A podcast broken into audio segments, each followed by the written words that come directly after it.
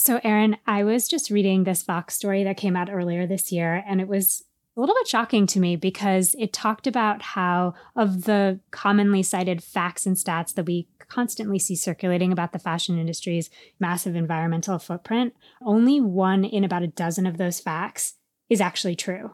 I know that Maxine Bédat has an entire institute devoted to unearthing which stats are BS and which are actually real. Actually, Maxine is one of the primary people that was quoted in this article. We didn't plan that. I I didn't know that. but you know, so many of these facts are based on quotes, they're taken out of context, they were marketing language, they're based on gut feelings. I think they're all things that grab headlines, but the reality is is there's so much research that needs to be done because if we don't have a scientific baseline, it's hard to know how we can make meaningful change and actually hold brands accountable. There was a really interesting quote from the article that said, as long as we have only garbage information, we'll only get garbage action from brands and governments to fix the problem. Oh my God, that explains why there are so many garbage brands. We're like in gift guide season, and I'm watching all of these lists come out where it's like sustainable brand X. I'm not going to name the outlet or brand they include it and i'm just like this is made out of trash. They're lying and they're like contributing to all the greenwashing. So i'm just generally angry this holiday season. I mean it is the ultimate greenwashing and marketing ploy. I'm like the environmental grinch. I'm melody serafino. And i'm erin Allweiss and we're the co-founders of number 29 an agency that focuses on sustainability design and advancing social change. This is the Enough Podcast. We're here because we know we have more than enough tools to make real change in the fashion industry. And we've had enough of greenwashing.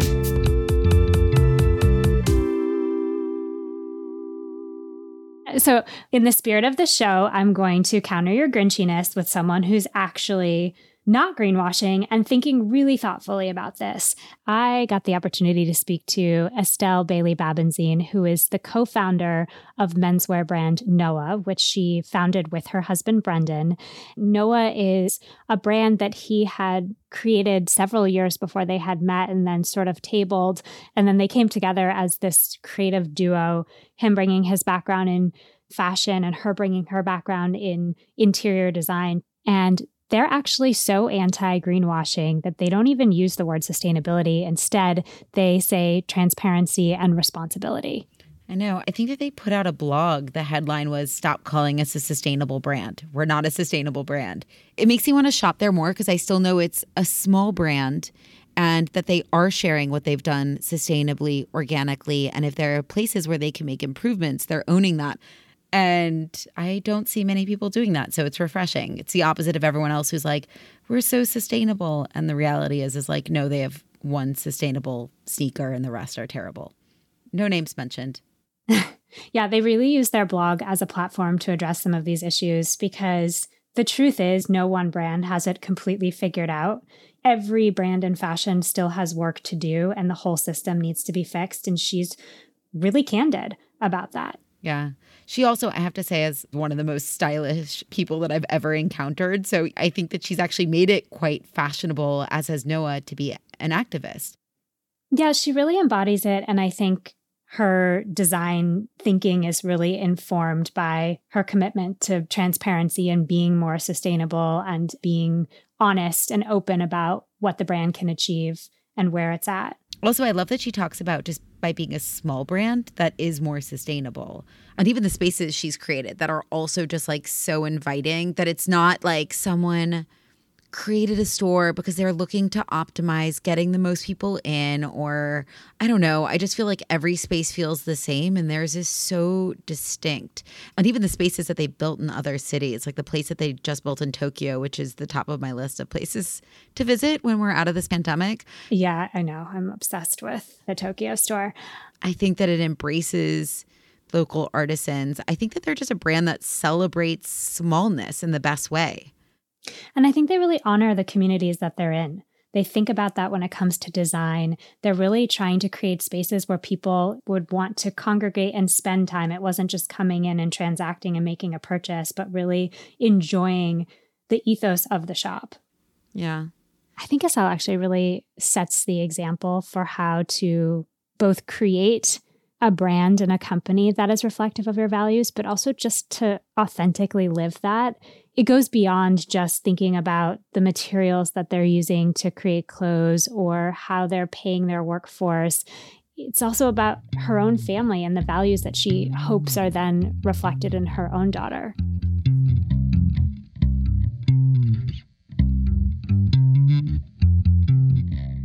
We had two babies at the same time because our daughter was born in 2015 as well. A lot of people start businesses when they're pregnant, actually. You just have this motivation. Like, what am I about that I'm going to teach my child? It really makes you look at yourself and think about your contribution. And how you raise your child is also a contribution to the world, you know?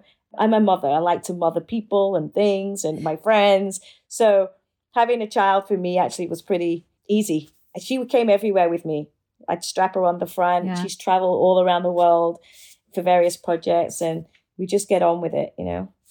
Uh, when Brendan and I met, I had always worked in creativity with purpose, basically. And we put both of our ideas together to formulate Noah 2.0. At launch, we really just kind of focused as Brendan being the face of the brand, and he is the designer. But as we've developed and grown as well, what I do here has been coming to the forefront a little bit, which which is cool because I think, you know, women often get a little bit overlooked, especially in this industry, in men's industries. Right, because Noah is specifically a men's clothing brand, yeah. which we should mention. Yeah. And your background is actually in interior design work. You went to Central St. Martin's, right? Yeah, well, I studied fashion actually at Central St. Martin's and I did the pathway of communication promotion. So instead of producing a collection, you produce a magazine. So you're also learning art direction, styling, brand development, photography, and a lot of journalism actually. And um, it was great. But at that time, fashion in the UK was actually quite, it was very pretentious. It lacked a lot of heart and soul in my mind. It felt a little shallow and I didn't see how I was contributing to the world. There was a lot of drugs. It was very much Caucasian. I didn't really see a lot of people of my color in it. And if I wasn't trying to hang out and do cocaine and do the air kissing and all that kind of stuff, I didn't see where how I could progress in that industry. So for the year out that I had, the do a work placement year, I came to New York and I thought about doing art direction in music. And I worked here, got a great job at Cheeba Sound, which was part of Virgin Records, working with the president, with D'Angelo, on the Voodoo album and with Mark Ronson. Wow. And it was great because I just felt like, you know, music is something that can really move people and change their lives. And I want to be part, add my creativity to that. So um, I did come back to London. I finished the degree, came right back to New York and continued working in music. And it was good. But again, this industry was very, um, at the time, it was really male dominated. It still is. It was really hard for women. And ultimately, my mentor, who was an incredible guy who's super high up at Warner Music, he he told me, he's like, Estelle, look around you. Is this what you want? Because this is what you're up against. And mm. it changed my course of my career. I went back to creativity, but within fashion. And honestly, since I can remember, I've always wanted to develop experiences. So I then went back to um, the idea of creating interior spaces within fashion. And actually, I created another brand before Noah with an X, which was a brand with purpose. And it was incredible. We did some really good stuff. Ultimately, that didn't work out because it was with NX. But um, but um, as I, those things go, yeah, right? but I, I learned a lot and still felt really just passionate about creating something that could actually leave behind some good and change things a little bit and have some purpose to it. So that's what I was doing when I met Brendan. I'd had a concept which was almost like a clubhouse, which I would curate, and everything was going to be for sale. And all of these ideas that I had created over the years, they just came to fruition when Brendan and I bonded was like, okay, let's do Noah again and let's make this our legacy. Let's make a difference. It's more than just making clothes. It's like, okay, put our passions to the test and see what we can do. One of the things that every time I hear you talk about Noah, you always say Noah's not a sustainable brand. That's not a label that you have ever put on the brand, but it's often a label that other people put on Noah. Yeah. And I'm curious, I've heard you use the word responsible. Mm-hmm. Can you tell me about that word choice? What does that mean to you to be a responsible brand? It means thinking about every single decision and making the most responsible decision for people and planet that we can actually make without having to close down the business at that time. You know, and sometimes we are caught between a rock and a hard place where you'll make one decision and something else suffers, you know, and as a small brand, we have to make some sacrifices sometimes or do things that we don't always want to do, but for the most part, we stand by what we believe in. We are environmentalists, we care about the environment, and we also really care about people. And so it's thinking about all of these different elements in the supply chain with our own staff and just really just sticking by our principles, even if it means making less money. I think that's really important because sustainability as a word has been co opted as a marketing ploy at this point, anyway. So, in some ways, I feel like it's been rendered meaningless because no one really has put a clear definition on it. Right. So, there's a lot of greenwashing that's going on, particularly in the fashion industry. Mm-hmm. I think mm-hmm. this past year in particular, you see a lot of brands trying to catch up and realizing. I have to start putting this name, this label on if I want to attract customers. What do you think gets left out of discussions about sustainability? Well, I mean, yeah, I feel, you know, really what is an understanding of sustainability? It's such an overused, broad concept, sustainability. And I feel like using it out of context, which is often happens, like saying, oh, we're a sustainable brand because we try X, Y, and Z. Well, no, you're not. You're doing X, Y, and Z, which is a sustainable choice in that field, but you're not a sustainable brand because look at everything else that you're doing. Every bit helps. But um, let's not get it twisted. And I think the first and foremost, we need to be honest and be truthful about our flaws. And once it's acknowledged, then we can work towards the solution. But until you really acknowledge what the problems are, solutions aren't going to come your way. You know, there's a so many companies out there which offer sustainable production and options and things like that, which will come knocking on your door if you're transparent about where you need the help. And I think this is something that needs to be discussed more. The options, what are there at a company level, not just at a consumer level. Just getting in that mindset of the cycle of sustainability on on multiple levels, I think, should be discussed.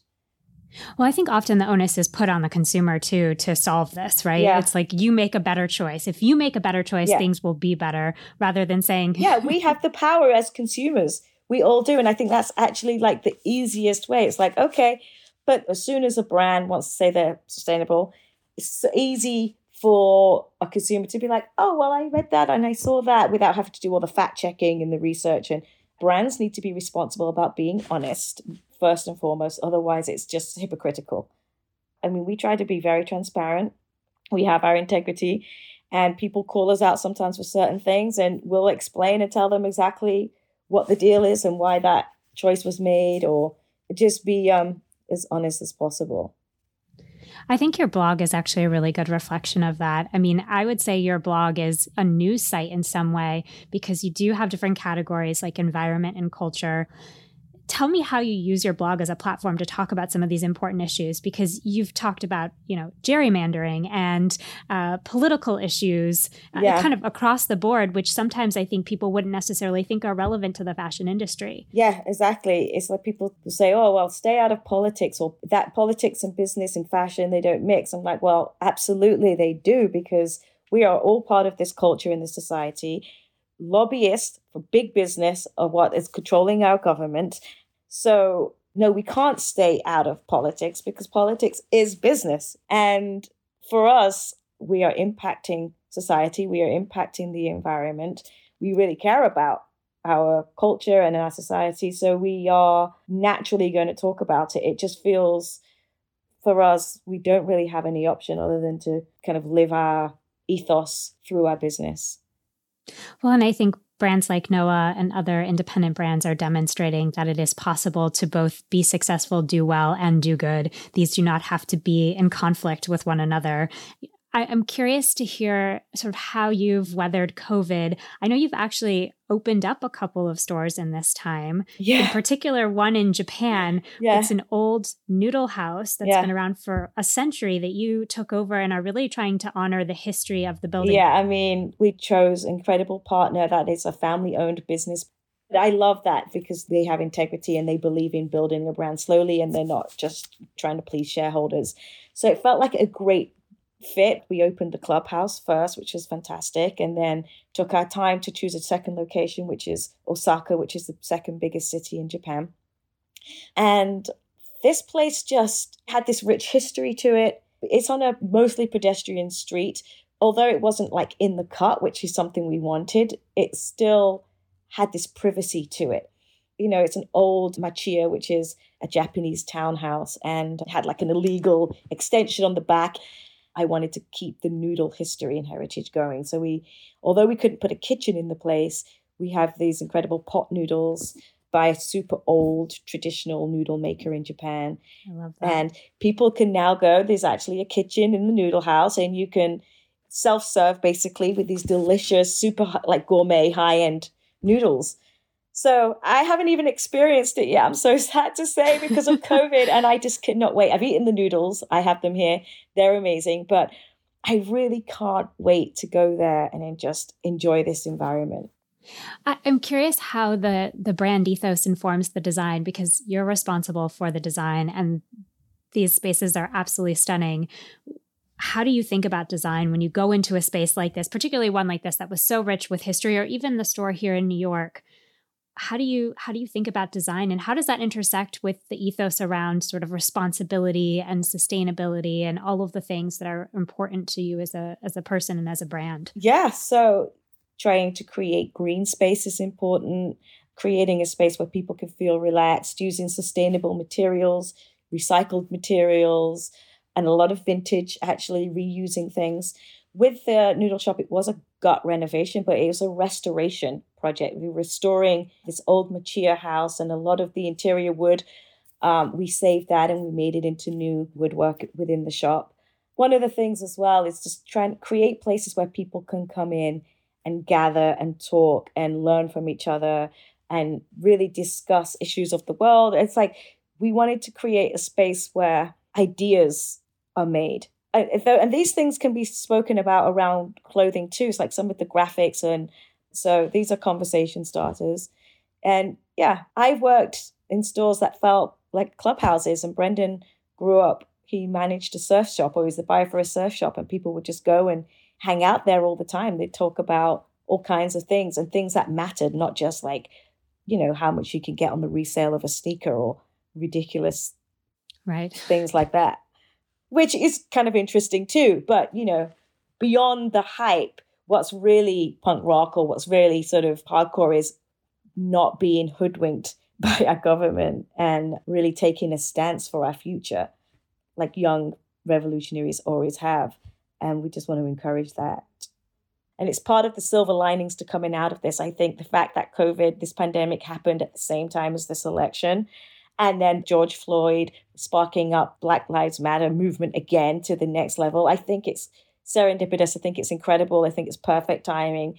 It's ter- it's you know it's hard, but it's there's a reason for it, and I think there's this new enlightenment and consciousness and a silver lining to it all. I, I agree. I think as horrible as COVID has been, it does feel like such a revolutionary time. Exactly. And I don't think, I hope, and I don't think we can go backwards at this point. No. And most of us have seen, have had to slow down, have had to consider capitalism. And a lot of us have come close to or experienced somebody dying, like from the pandemic. And we're, I think there's communities are building, there's a lot more compassion, realizations of what matters and what doesn't.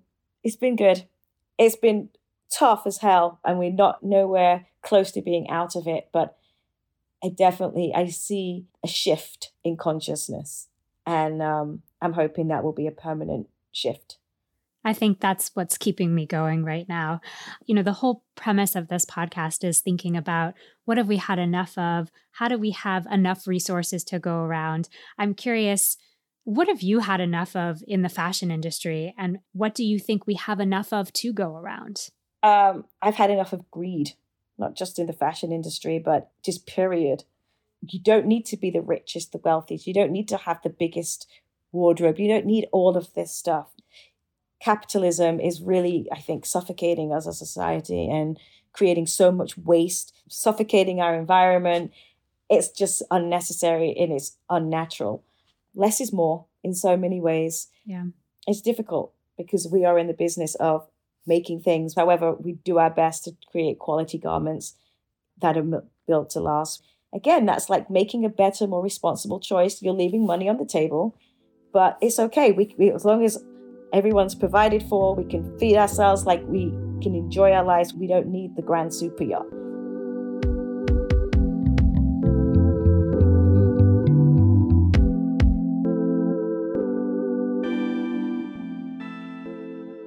When she talks about wanting to create experiences for people, it's so evident and it just doesn't feel forced. Estelle's spaces are beautiful, but it feels like a place where you want to chill and have a coffee or sit down. I mean, she's British, so I guess have a tea. And I love that about her spaces. I think that that's why people gravitate towards them. Yeah, I think Estelle talks about having worked across so many different creative industries, whether it was fashion or music, and always sort of feeling like an outsider that she didn't quite fit in with people in that industry. And so I think so much of what she's done with Noah is to create an inclusive space where people feel welcome. It feels like almost an old school style salon experience. There's conversation, there's debate. You even see this in their website where they're talking about critical issues and they encourage that sort of conversation to happen both online and offline in their spaces. Yeah, it's true. And I also think one of the things that I look for in a brand is that real talk that Estelle so embodies. You know, those that are saying, you know, here's who we work with, this is what we did, we made this achievement, we're still working on this piece, but they're able to bring us along for that journey. Those are the ones that I trust. For those that are saying, like, oh, it's sustainable eucalyptus and it's sustainable where does it come from? How is it made? I think any brand that's actually doing the hard work is going to share the backstory just because it's such hard work. You're proud of it. So I would say, even just for consumers listening to this, just go to the website. I know it sounds like the most obvious advice, but you will go, for example, not to bring up Veja, but they have an entire project page devoted to the hard work they put into it.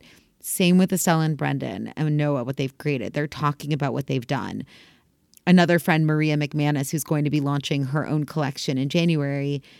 All sustainable. She talks about the process. We know where it all comes from and so on. So, you know, that's why websites exist. Yeah. And if you're not getting that wonkier information, then it's a major red flag.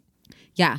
I think that that's the top red flag. If you ask a question, you're like, oh, don't worry, it's just sustainable. There's a real problem there. People can answer, if you're doing the hard work, people can answer the questions. And they should be proud to. Yeah you know, what Estelle was saying about fashion is inherently political, I think is such a good takeaway for our audience because that is one easy way that we can all try to do better is supporting the brands that we think are doing better. I would say maybe a year ago, I kind of made the decision that unless it's a small brand that I really want to support or a friend's brand or vintage slash secondhand I'm just not buying it. And I've held pretty firm to that. I mean, this year obviously is an anomaly year, but I really haven't bought any new clothes with the exception of a close friend who has an amazing fashion brand that I like to support. And that's it. Yeah. It's the same for me, actually.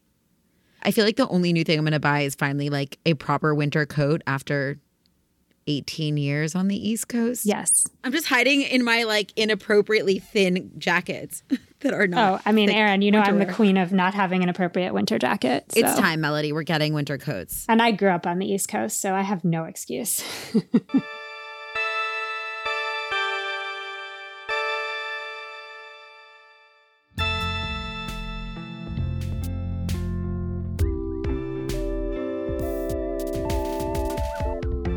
Thanks for listening to Enough. As always, you can find links to Estelle, number 29, and the Enough newsletter in our show notes. Enough is a podcast from Number 29 and Pineapple Street Studios. It's produced by Natalie Brennan and Sophie Bridges. Pineapple's executive producers are Max Linsky and Jenna Weiss Berman. Original composition by Hannis Brown.